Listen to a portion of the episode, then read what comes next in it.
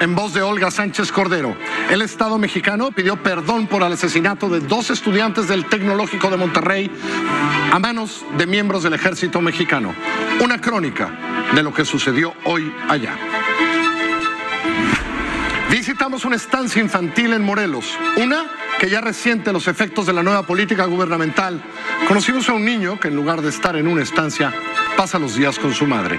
Es un especial de Vanessa Job.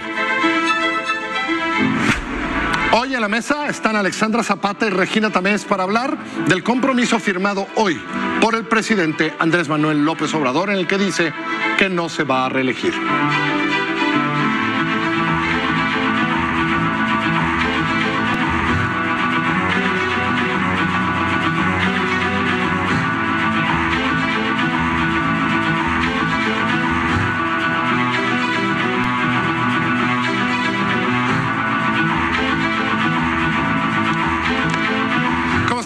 Noches, bienvenidos. Yo soy Carlos Pucho, esto es Milenio Televisión. Son las 10 de la noche, hoy es martes 19 de marzo del año 2019. En Nuevo León, hoy, el gobierno federal, en voz de la secretaria de Gobernación, Olga Sánchez Cordero, ofreció una disculpa pública y confirmó la plena inocencia de dos estudiantes asesinados por el ejército en 2010 en, las instalaciones del TEC de Monterrey. La crónica desde allá nos la manda mi compañero José Antonio Belmont. Los maestros y compañeros de Javier Francisco lo recuerdan como una persona sencilla, respetuosa, tranquilo y siempre agradecido con todas las oportunidades que se le presentaron en la vida. El coach en jefe del equipo de atletismo describe a Jorge Antonio como un ser humano sencillo, inteligente, alegre, un ejemplo para sus compañeros de la disciplina. Los padres de Jorge Antonio Mercado y Javier Francisco Arredondo tuvieron que esperar nueve años para que el gobierno reconociera que sus hijos fueron estudiantes de excelencia y no sicarios del crimen organizado. Les ofrezco una disculpa pública por el daño a la imagen, el honor y la buena fama de Jorge Antonio y Javier Francisco, derivadas de las falsas imputaciones por diversas autoridades del Estado mexicano y por la alteración de la escena de los hechos. Nueve años de paciencia, nueve años de suplicarle a Dios por la justicia. Y este momento es la respuesta de la perseverancia de nuestras oraciones.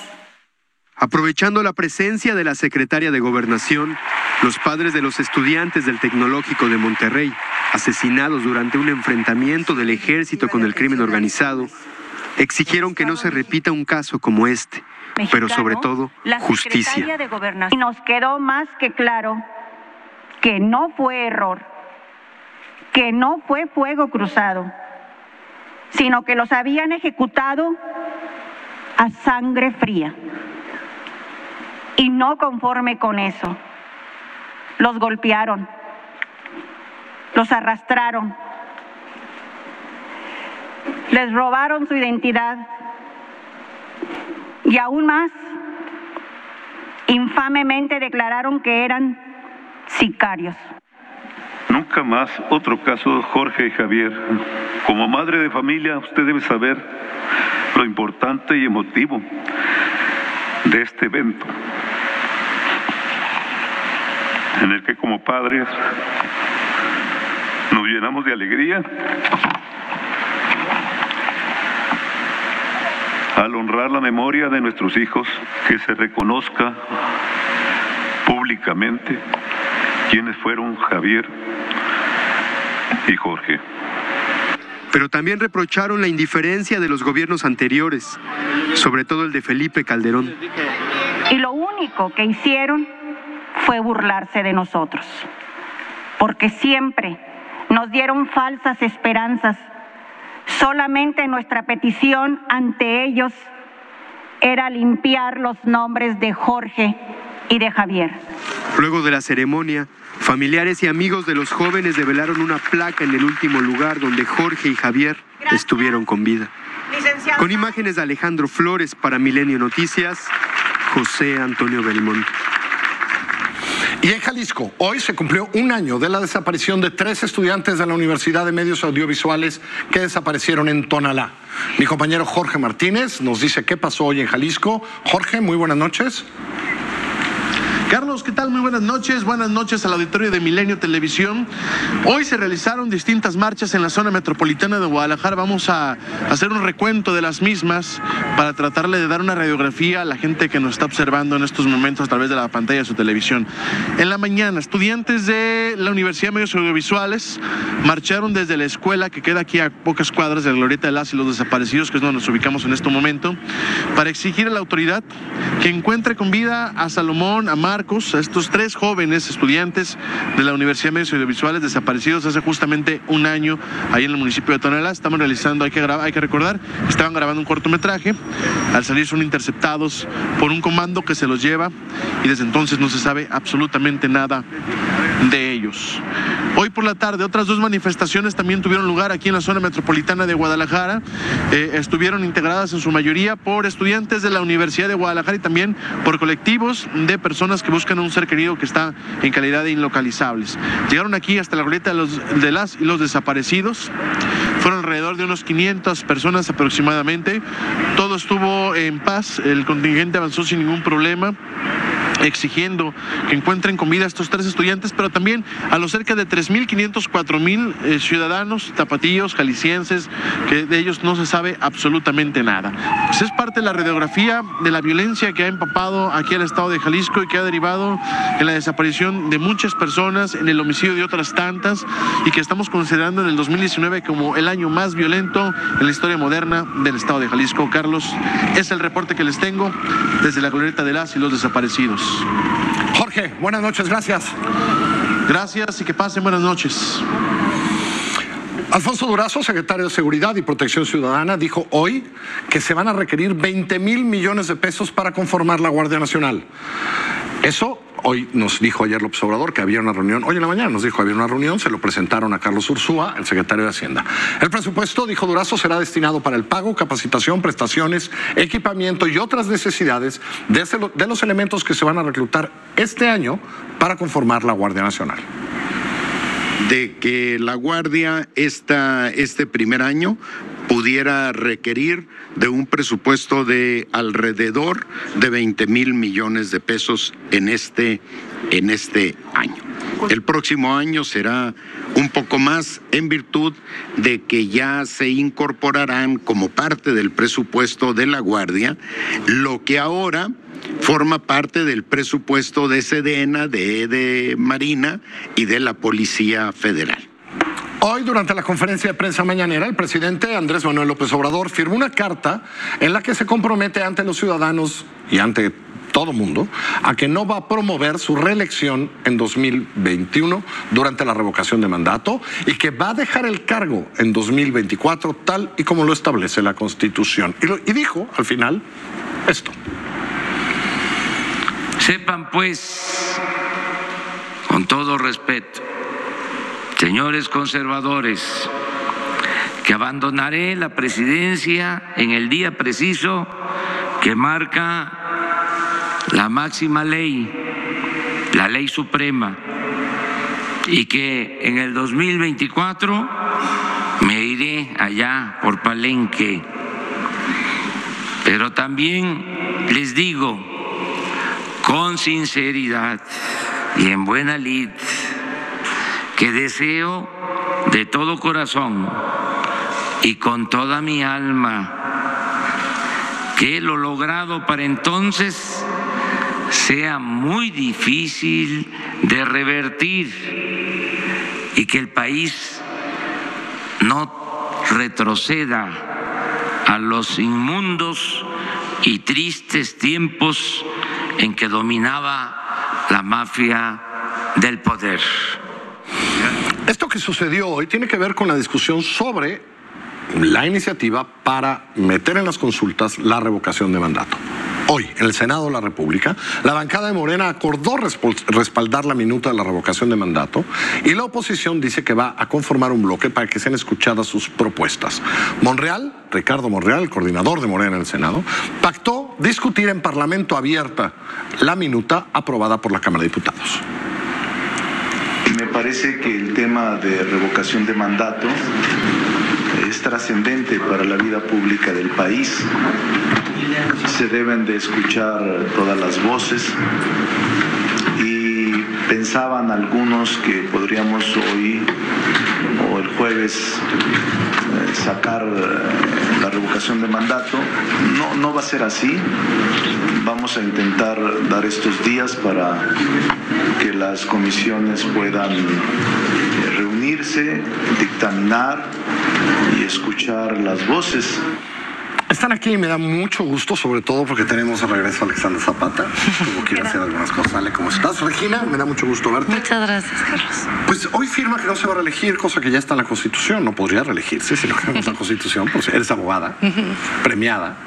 Este, pero ahora revocación de mandato. ¿Qué piensas de toda esta discusión? A ver, yo, yo coincido contigo que más allá de la declaración que hoy firma y se compromete, me parece que está bien si, si se siente mejor hacerlo. La ley es la ley y establece que no existe la reelección. Creo que la, la, renovación del mandato ha sido muy criticada por el tema o la revocación porque coincidiría con las fechas de las elecciones intermedias y eso ha sido una crítica enorme que el tenerlo a él en la boleta tendría pues un efecto que arrasaría y tendría como una votación en cascada.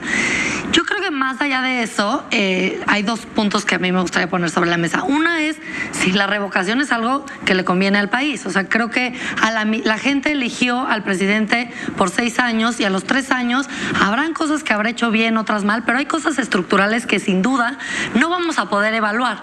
Lo que es cierto, y este sería el segundo punto, es que esas son medidas que a la gente le gustan porque son mecanismos de participación directa de la ciudadanía. Yo no estoy en contra de esos mecanismos, simplemente habría que analizar si ese es el mejor mecanismo eh, para el país eh, de poder digamos, alzar la voz y tener una participación. Eh, eh, digamos, eso me parece que sería el debate en el que tendríamos que estar centrándonos. ¿Es o no la revocación algo que le conviene al país? ¿Es una medida que realmente garantiza la participación ciudadana o es realmente una estrategia más política para tener más fuerza, tener más popularidad? En el 2020, en el 2021. En el 2021. Ale. Sí, y posteriormente en el 2024. Creo que hablando justamente en la línea que menciona Regina, de si esto es algo que queremos ver que se repita con, con presidentes en el futuro, una de las tentaciones es precisamente que el presidente sienta que tiene que hacer campaña a la mitad de su mandato, que esa campaña evidentemente ayuda a su propio partido, pero que esa campaña también le amarre las manos a tomar decisiones difíciles de política pública en los primeros años de su mandato que no necesariamente son las más populares. Cuando sabes que tienes una revocación de mandato o una elección a la mitad. No lo había pensado, un presidente en campaña. Sí, pues la tentación es hacer estas políticas públicas de corto plazo que rindan resultados en uno o dos años, que no necesariamente son las decisiones que se tienen que tomar en un país cuando se requieren cambios estructurales de largo plazo. Entonces esa sería una preocupación. Ahora, cuando vemos esta carta, eh, si vale la promesa, me parece importante, quiero confiar absolutamente que no va a haber una reelección por parte del presidente López Obrador. Eh, me parece que volver a revivir esta crítica de quienes me cuestionan esto son los malos conservadores, etcétera. Vociferando, un, dijo que estaban vociferando. Muy necesario, eh, pero, pero la realidad es que qué bueno que hay un voto de confianza hacia los valores democráticos que vuelve a decir públicamente que está comprometido con, con un solo término presidencial. Ahora lo importante es que se empiecen a cumplir las promesas, porque sabemos que se hicieron una serie de promesas en los primeros 100 en, en su toma de protesta que ya vimos que no se han cumplido. Regina, tú tienes algunos en mente. Las estancias infantiles que se comprometió a cuidar en su toma de protesta. El, eh, Lo estamos viendo muy distinto en el, en el presupuesto. Me interesa eso que tú, que tú dices, Ale, porque no lo había yo pensado así, que es, eh, de alguna manera está reduciendo la capacidad del presidente para gobernar si lo metes a una campaña bien complicada, referéndums, porque los referéndums son diferentes, competir Total. contra dos partidos, sino sí o no, ¿no? Es bien complicado, ¿no? Sí, sí y, y creo que como, como dice Ale, te, te metes en otro tipo de dinámica, que no es una dinámica a la que además el país está acostumbrado, que si es la que conviene por porque esto va a favorecer el país y su desarrollo, adelante, pero no estamos viendo ese debate y se simplifica a esto puede significar que hoy sea la revocación, pero después que me quiero quedar otro periodo. Yo te digo, la carta no lo veo mal, me molesta otra vez la categorización y la etiqueta de los conservadores hipócritas, pero pues es un lenguaje al que creo que ya nos estamos acostumbrando. ¿Debemos acostumbrarnos? No, no, estamos acostumbrados. Pero creo que es interesante ahora que está en la, en la Cámara de Senadores, pues no, no es lo que dice Monreal de deben de escucharse todas las voces. Bueno, pues es que sí hay una composición evidentemente mayoritaria de un partido, pero hay otras voces que también tienen una votación y que este bloque que se vio para la Guardia Nacional se podría ver para, para este tipo de reformas. Eh, te digo, me parece muy interesante el tema de que la gente sí quiere ver unos mecanismos de participación directa, que yo creo que, que no debe de ser este el único, y, y eso es algo que no estamos profundizando de qué otras opciones tenemos, sobre todo en una, en una presidencia en donde no hay mucha oposición. Ahora, ¿no, ¿no también hubo una exageración de algunos que decían, es que esto va a ser elecciones total? La, la, la, faltan dos años y medio para esa elección. En este mundo, en dos años y medio pasa cualquier cosa. 60 o 67% de popularidad, asumir que eso va a estar, eh, ¿no? También hubo exageración de la otra parte, diciendo, no, va a arrasar, se va a quedar con todo el Congreso, entonces va a poder cambiar la Constitución, y entonces parte de exageración, ¿no? Sin es decir, Carlos, ya sí. sabemos cómo quedar, va a quedar el 2021. Futuro. O sea, No, yo, yo- no sé qué voy a hacer el domingo. No, yo coincido contigo. Pensar que está garantizado que él mantenga sus, sus niveles de popularidad durante los siguientes tres años es impensable. O sea, más bien nadie sabe cómo van a pintar los siguientes años. Creo que también hay un riesgo enorme porque los problemas que enfrenta México son reales. La realidad es que los ciudadanos tienen muy poca paciencia, en particular en los temas en los que hay un agravio de manera diaria hacia los ciudadanos. En el tema de la inseguridad, por ejemplo, yo probablemente, o más bien no creo que los ciudadanos tengan paciencia para esperar seis años a que se empiecen a mostrar resultados. Tristemente, en un tema como el de seguridad, sí van a tomar muchos años para ver cambios eh, de verdad. sí, de verdad y, y que perduren. Pero creo que los ciudadanos esperan, a raíz de la elección que dieron y las promesas de campaña, que se empiecen a corregir las cosas por arte de magia. Y las promesas que se hicieron de eliminar la corrupción del día de la noche a la mañana, evidentemente falta es- una estructura institucional para que empecemos a ver esos cambios. Faltan dos años y medio para esa elección. Sí, la popularidad para que arrase y haya ese efecto que Que tantos el partido temen no funcione, los diputados, los candidatos. Sí me pareció exagerado los que decían reelección, reelección. Pero ahí está, ya está la promesa. Ya les contestó. Gracias, Regina. Gracias, Gracias, Carlos. Ale, que les vaya muy bonito. Me voy a una pausa. Cuando regresemos, lo tenemos un especial sobre una estancia infantil que encontramos. Y no la tuvimos que buscar mucho, ¿eh? Porque van a decir, ah, fuiste a encontrar esa. Una estancia, una niña, una madre. De eso vamos a hablar. También algo diremos sobre lo que ayer le dijimos sobre Puebla, que Miguel Barbosa será el candidato a Morena.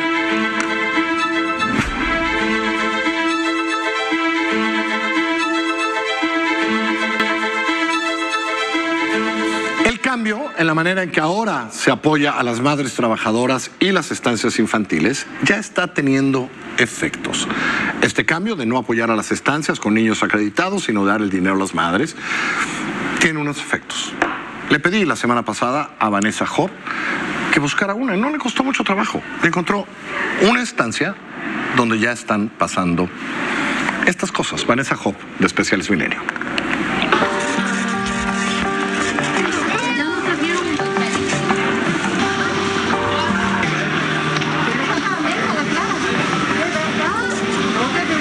Ella es María José Rodríguez, de tres años que desde hace más de una semana dejó de ir a su estancia infantil. Ahora pasa las mañanas en el puesto de su abuelo Bernardo o deambulando por el mercado. Ahorita un poquito se ha bajado, ahora sí que la economía un poquito, pero le hemos estado echando ganas. La situación de su familia, conformada por cuatro hijos, llevó a que sacaran a María José de la estancia a la que asistía en Azochapan, un municipio con alto índice de marginación en Morelos. La dueña de la estancia siempre le había condonado parte de los pagos a esta familia y a otras de escasos recursos, pero desde hace tres meses no ha recibido el subsidio que solía aportarle el gobierno federal dentro del programa de estancias infantiles. Eso la tiene en aprietos. Ahorita, como le dijimos, pues que no había un poquito como para dar. Yo este también, ahora sí que también como que a veces, digo, pues sí nos apoya, pero tampoco hay que ser tan, tan cajosos. Había papitos que, que no tenían para pagar y, y se qued, nada más, este, pues recibí yo lo de que daba Cedesol el gobierno federal. La estancia Mi Mundo Feliz fue una de las primeras que se crearon hace 11 años cuando el programa de estancias infantiles surgió para apoyar a las madres trabajadoras, especialmente a aquellas que no cuentan con prestaciones laborales y que no tienen acceso a guarderías del IMSS o del ISTE. Los niños se les daba el menú de primera clase. Ahorita pues estamos con un menú austero nutritivo pero austero. La fruta se les pedía a las mamitas que me la traigan, que me traigan la lechita y subí 200 pesos más. Con esta cuota más elevada está cubriendo el desayuno y la comida mensual de los niños, así como la operación regular de la estancia. El problema adicional es que las madres tampoco han recibido el apoyo directo que el gobierno federal prometió que se les entregaría después de que suspendió el flujo de recursos a las estancias. Yo no veo el problema de que si me lo depositan a, a la responsable o se lo depositan a la mamá. Enero, febrero y marzo no hemos recibido este apoyo del gobierno federal. Ni tiene el dinero la mamá ni lo tiene la estancia. Entonces, pues eh, los papás solo pagan 800 pesos, pero no nos alcanza. Las estancias han tenido que recortar gastos en agua, luz y nómina. Tenía yo 10 maestros. Ahorita me quedé con tres de actividades y, tres maestras. Yo no estoy ganando nada. Lo estoy haciendo porque me gusta ser maestra, porque me gusta servirle a la gente y sobre todo amo a los niños. Por eso no he cerrado. La madre de Rafael sacó a su hijo de la estancia, pero los riesgos que el niño de dos años, 11 meses, corre en el mercado mientras ella trabaja en la carnicería le hicieron cambiar de opinión. Luego varias personas me decían que ya andaba hasta allá, está la iglesia. Y eh, digo, ay, sí me daba miedo, pues, porque de repente luego se me amontonaba la gente o no sabía yo. Y digo, ni que lo ande buscando hasta allá. El niño, pues, siento que está más seguro ahí. Ajá. Que ande aquí, pues, porque ya también se me estaba volviendo bien groserito el niño. Pues, como se juntan con más niñas, pues, que andan aquí. Las estancias infantiles subsidiadas por el gobierno federal han sido la única opción que tienen las madres trabajadoras en este municipio. Las guarderías del IMSS solo operan en 300 municipios del país, mientras que las estancias infantiles funcionan en 1249. Yo voté por el señor presidente y las maestras votaron también. Y ahorita pues nos sentimos tristes, nos sentimos sí le voy a decir la verdad, molestas, defraudadas. Y ya no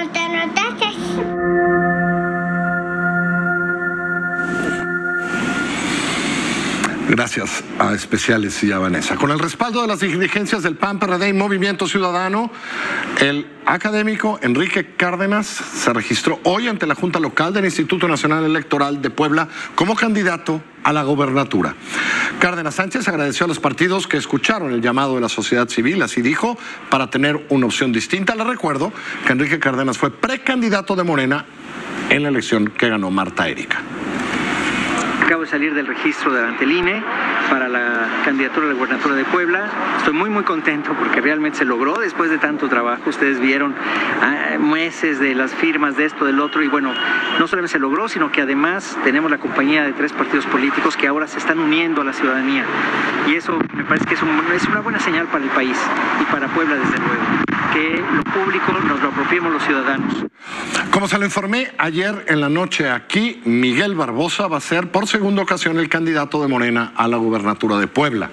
Hoy Alejandro Armenta, que era el otro aspirante a la candidatura, dijo que va a presentar una queja ante la Comisión de Honor y Justicia del partido por, pues dice, por la parcialidad en la asignación del candidato.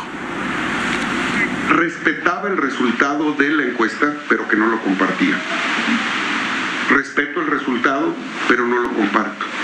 Ellos hacen una interpretación donde eliminan los tres indicadores más importantes que te marcan la competitividad y se van por un candidato conocido, aunque no sea bueno. Mi plan A, mi plan B y mi plan C es Morena. Nunca, nunca condicioné mi presencia en Morena por una candidatura. Voy a denunciar ante el órgano que atiende eh, el órgano de honestidad y justicia del partido, porque, porque denuncié dos hechos. Uno, la intromisión del gobierno de Puebla y dos, la imparcialidad de la dirigencia.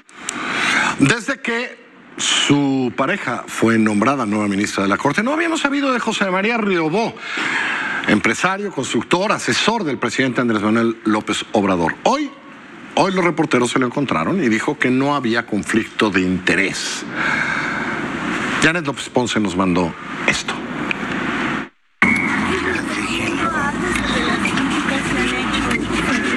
José María Riobó, quien es amigo del presidente Andrés Manuel López Obrador, quien fue contratista del gobierno de la Ciudad de México en el mandato del hoy presidente, que participó en la elaboración del plan maestro del aeropuerto de Santa Lucía y quien acude a Palacio Nacional al menos una vez cada 15 días, cree que no existe conflicto de interés en que su esposa Yasmín Esquivel ahora sea ministra de la Suprema Corte de Justicia de la Nación. Y no solo eso, dice que las críticas ni las escucha ni le importan. Le comento algo sobre las críticas que han hecho sobre el nombramiento de su esposa. Eso no me importa, ni sé, ni me interesa. Pero a la opinión pública sí. Bueno, Hay pero a mí no. cuestionamientos. ¿Está bien? ¿A usted no le importa? No. ¿No hay conflicto de interés? Absoluto. ¿Por qué no, señor? ¿Por qué no? Porque no lo hay. ¿Pero usted tiene alguna asesora al presidente o por qué está aquí o lo vino a ver nada más? Soy asesor del ¿Porque es su presidente, amigo? eso es todo. Pues no solamente amigo, sino técnicamente me considera capaz. ¿Y como asesor tiene algún, algún salario de, los de los recursos públicos? Absolutamente ninguno. ¿Usted consideraría, si aumentan las críticas, dejar de ser asesor del presidente para no perjudicar a su esposa? No tengo por qué cambiar. Y eso no fue todo. Visiblemente molesto, el empresario también acusó a los medios de manipular al pueblo. ¿Qué garantía le da al pueblo de que no, nos regala unos minutos y ya lo dejamos pasar? El pueblo ustedes lo manejan, yo no. Ustedes manejan al pueblo a su conveniencia. Al final, y ya arriba de su camioneta, el empresario se limitó a señalar que la licitación para Santa Lucía comenzará en abril y estará a cargo del ejército. Permítame, ya, ya, me, ya me tengo que ir. Gracias, por favor, por favor. Para Milenio Noticias, Janet López Ponce. El Partido del Trabajo no solo sobrevive de sus prerrogativas. En Nuevo León opera varias escuelas y ahora está a punto de abrir hasta un hospital. El PT, parte de la coalición. Jorge Almazán nos entrega esta historia.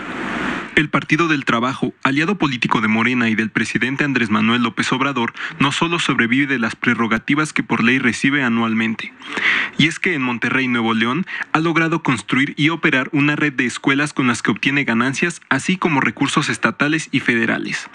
Y ahora se alista para abrir un hospital, todo en una sola colonia, la Emiliano Zapata, fundada a finales de los años 60 y habitada desde los 90 en su mayoría por integrantes del Frente Popular Tierra y Libertad, brazo electoral del Partido del Trabajo en Nuevo León. Y de una colonia florecieron muchísimas que formaron el Frente Popular Tierra y Libertad y ahora eh, a partir del 1990 el Partido del Trabajo. Éramos totalmente este, y eminentemente grupos que luchaban desde abajo y con los de abajo. Entonces el partido transforma esa realidad. En 1990, el partido fundó 13 centros de educación infantil. Ofrecen servicios de atención, ciudadanos y educación a madres trabajadoras que, a cambio, deben entregar donativos de 200 a 600 pesos. En 1990,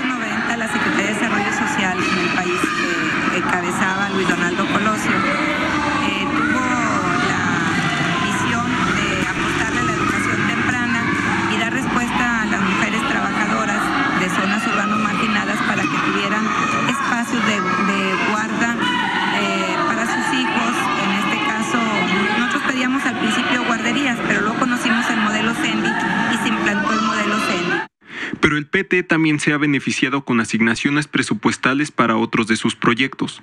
En 1993 fundó una preparatoria técnica y bachillerato. Para poder estudiar ahí, los interesados deben pagar una inscripción de 650 pesos y una mensualidad de 100, y actualmente tiene 11.000 alumnos. Y en 2015 el Partido del Trabajo inauguró la Universidad Emiliano Zapata, que actualmente tiene a 6.200 personas en su matrícula. El costo de inscripción es de 300 pesos, las mensualidades de la misma cantidad, más una playera de 200 pesos que es de uso obligatorio. En total, 4.100 pesos anuales por alumno. Además hay otros cobros por trámites administrativos que van de los 500 a los 20 pesos. De acuerdo con el PT, entre junio y agosto, el presidente López Obrador cortará el listón inaugural de su nuevo hospital en Monterrey, llamado también Emiliano Zapata. La obra abarca 10.000 metros cuadrados, tiene 5 pisos, 164 camas, 5 quirófanos y 43 consultorios de especialidades y medicina externa. Si el hospital será gratuito o cobrará alguna cuota, aún no se ha definido. Con información de Jorge Almazán, Milenio Noticias. Pausa cuando regresemos información internacional y la colaboración en este espacio de Arturo Sarucán. Ahora volvemos.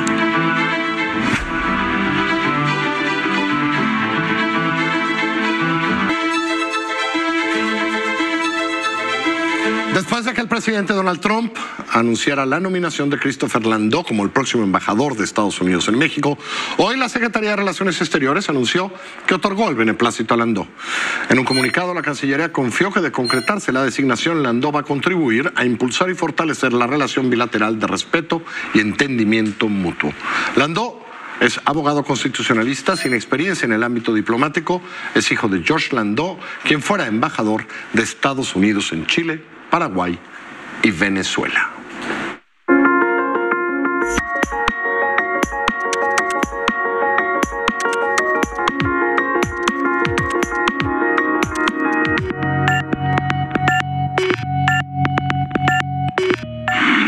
Arturo, ¿qué quiere decir la visita hoy del nuevo presidente brasileño a Washington? Nos, eh, nos, eh, nos dedicó una declaración espectacular de que eh, no solo está de acuerdo con la posición del presidente Trump de construir un muro con la frontera, en la frontera con México, sino que además también él eh, comparte la preocupación del presidente Trump de que la gran mayoría de los inmigrantes que cruzan una frontera nacional lo hacen con malas intenciones. Entonces, que creo que para que quede muy claro en México la naturaleza y el tono de lo que encierra este eje Trump-Bolsonaro para la política exterior de México. Ah, o sea, ya ni con Brasil vamos a poder quedar bien, en fin, porque quiere, ¿no? Se parecen un poco, se han de haber llevado muy bien, ¿no? No, pero además sobre todo lo que lo que molesta mucho, Carlos, es que eh, un, un presidente latinoamericano asuma la misma retórica al final del día él va a justificar que no, que no es antimexicana, que él está refiriendo a la importancia de salvaguardar las fronteras, pero tenemos un gobierno brasileño que francamente está asumiendo una postura antimexicana, haciéndole eco al presidente Trump. Habíamos quedado de hablar también de, ibas a ver cómo estaba el rollo del tratado, del nuevo tratado eh, de libre comercio, el Tratado Libre Comercio 2.0, el TEMEC, como le quieran llamar, que nadie lo habla, nadie habla y las inversiones están esperando. ¿Cómo ves la cosa en Washington, eh, Arturo? Indicar que, como lo habíamos comentado en espacio, Carlos, a raíz del cierre gubernamental de mes y medio, mes y cacho que hubo, el informe de la Comisión Internacional de Comercio, el ITC, que por ley tiene que entregarle al Congreso un análisis económico del impacto que tendrá el nuevo tratado para la economía estadounidense, se retrasó por lo tanto también un mes, se espera que por ahí del 15 de abril se esté entregando. Una vez que eso ocurra, eso de alguna manera da el banderazo para que el proceso formal de deliberación en el Congreso estadounidense pudiera empezar. Es decir, una vez que reciban el, el informe, la administración podría enviar el texto al Congreso, pero hay varios problemas, Carlos. El primero es el tema de los aranceles al acero y al aluminio, que tanto México como Canadá correctamente han dicho que no avanzarán en sus respectivos procesos de ratificación hasta que Trump no elimine esos aranceles. Segundo, que pues ya empiezan a surgir voces, tanto republicanas como demócratas, en temas distintos, los republicanos con temas de protección de biológicos y productos farmacéuticos, los demócratas con temas vinculados más bien a los que quieren ver en la capacidad de los gobiernos de garantizar estas nuevas disposiciones en materia laboral, sobre todo en el momento en que el Congreso mexicano no ha aprobado legislación para espejear lo que contiene el texto nuevo negociado en materia laboral. Y eh, la gran central sindical de Estados Unidos, CIO, que el otro día ya abiertamente salió a decir que quisieran reabrir algunos aspectos del tratado, sobre todo en materia de eh, pérdida de empleos en el sector automotriz. Recuérdame, 15 de abril, de eso a decidir mandarlo, a que empiecen eh, audiencias en el Congreso. ¿Cuándo acaba? Si no me, eh, es una fecha especial donde acaba la sesión antes de que se vaya en el verano, ¿no? Bueno, es decir, el- eh, vi- viene un gran receso que es el del 4 de julio. En Es el 4 de julio. Como dos semanas. Luego vas a tener sesiones hasta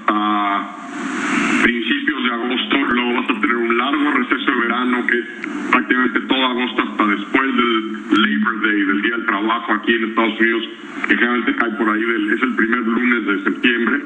Y luego vas a tener una ventana relativamente estrecha en el otoño para que se pudiera aprobar esto. Lo que pasa es que ahí, Carlos, ya te empieza a entrar la, eh, el, el problema de la elección en Canadá que puede complicar por ese lado el proceso de ratificación. Y candidatos y, candi- y precandidatos demócratas y Trump en plena carrera electoral muy pronto también. y, y un, y un cálculo político electoral de ambos, Trump pensando cómo le hace si para la, el arranque de la precampaña no tiene un tratado renegociado y entonces otra vez la tentación de volver a amenazar con el, eh, la- el retiro eh, unilateral de Estados Unidos y la bancada demócrata con muy pocas ganas de darle una victoria político-electoral al presidente. A la vez también creo que Nancy Pelosi tiene muy claro que no le quiere colgar al cuello a los demócratas la responsabilidad de que el TLC no pase, pero allí en ese cálculo pues vamos a ver qué ocurre, ¿no? Y es un problema de tiempos y una vez más, más allá de las inversiones que ya están en México y que están trabajando bajo las reglas que conocían, habrá inversiones que se siguen esperando las nuevas reglas. Ese es el problema realmente, ¿no? El de incertidumbre sobre nuevas reglas. ¿Con qué reglas vamos a jugar si voy a invertir tanta lana en México para construir una industria esta la otra, ¿no? y la amenaza del que cuando efectivamente envíe el texto renegociado al Congreso, le va a engrapar atrás la denuncia al TLC como medida de presión al Congreso para que, para que según él los obligue a ratificar lo más rápido posible el TEMEC con la amenaza de que si no lo hacen se quedan sin TLC. Entonces allí, allí, allí, hay un, hay una, allí hay una ventana muy complicada que nos viene en un par de meses. Pues se, se viene, se viene y yo creo que lo está sintiendo la inversión mexicana. Eh, vamos a ver si podemos hablar pues con la gente encargada de esto y, y- y cómo lo sienten ellos de la parte mexicana. Arturo, como siempre, ha sido un placer. Muchas gracias. Buenas noches. Un placer, Carlos. Buenas noches. Buenas noches. Y esto, esto es el Gilgamesh de hoy.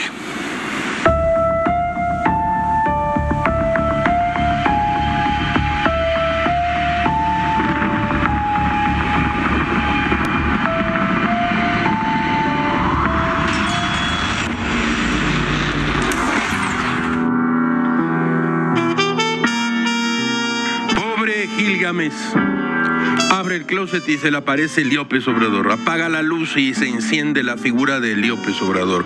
Le dan la sopa y se forma en el plato el rostro de López Obrador. Por todos lados, a todas horas, en todos los segundos, en todas las visiones, como diría el clásico del presidente. Así, Repantigado en el mullido sillón del amplísimo estudio, Gil recuperó la nota principal de la conferencia mañanera. El presidente ha suscrito un documento en el cual se compromete a abandonar la presidencia al terminar su sexenio. Como en otras ocasiones, el presidente empezó defendiendo contra viento y marea la revocación de mandato. El jefe máximo, que así le dicen, se ha declarado maderista, partidario del sufragio efectivo, no reelección. Se definió como un hombre inspirado en ideales, nunca en la ambición del poder. Escúchenlo decir lo siguiente. Considero que basta con seis años para desterrar la corrupción y la impunidad y convertir a México en una república próspera, democrática, justa y fraterna. No tengo duda en que nos alcanzará el tiempo para consumar entre todos la cuarta transformación pacífica del país. Justo fraterno. No es el nombre de un columnista eh, llamado Justo Leal. No, no, no, estoy equivocado. Gil está equivocado. En realidad es un primo de Justo Fraterno. Comuníqueme con Justo Fraterno. Así las casas. Nadie se acuerda ya del grupo IGA, razón por la cual esta muletilla ha muerto. El presidente dijo, en consecuencia, reafirmo que no soy partidario, no estoy de acuerdo con la reelección y que nunca, bajo ninguna circunstancia, intentaría perpetuarme en el cargo que actualmente ostento. Ay, güey. Todo, todo es muy raro, caracho. Como diría Cicerón, la libertad no consiste en tener un buen amo, sino en no tenerlo. Buenas noches. Nos vemos mañana a las 10.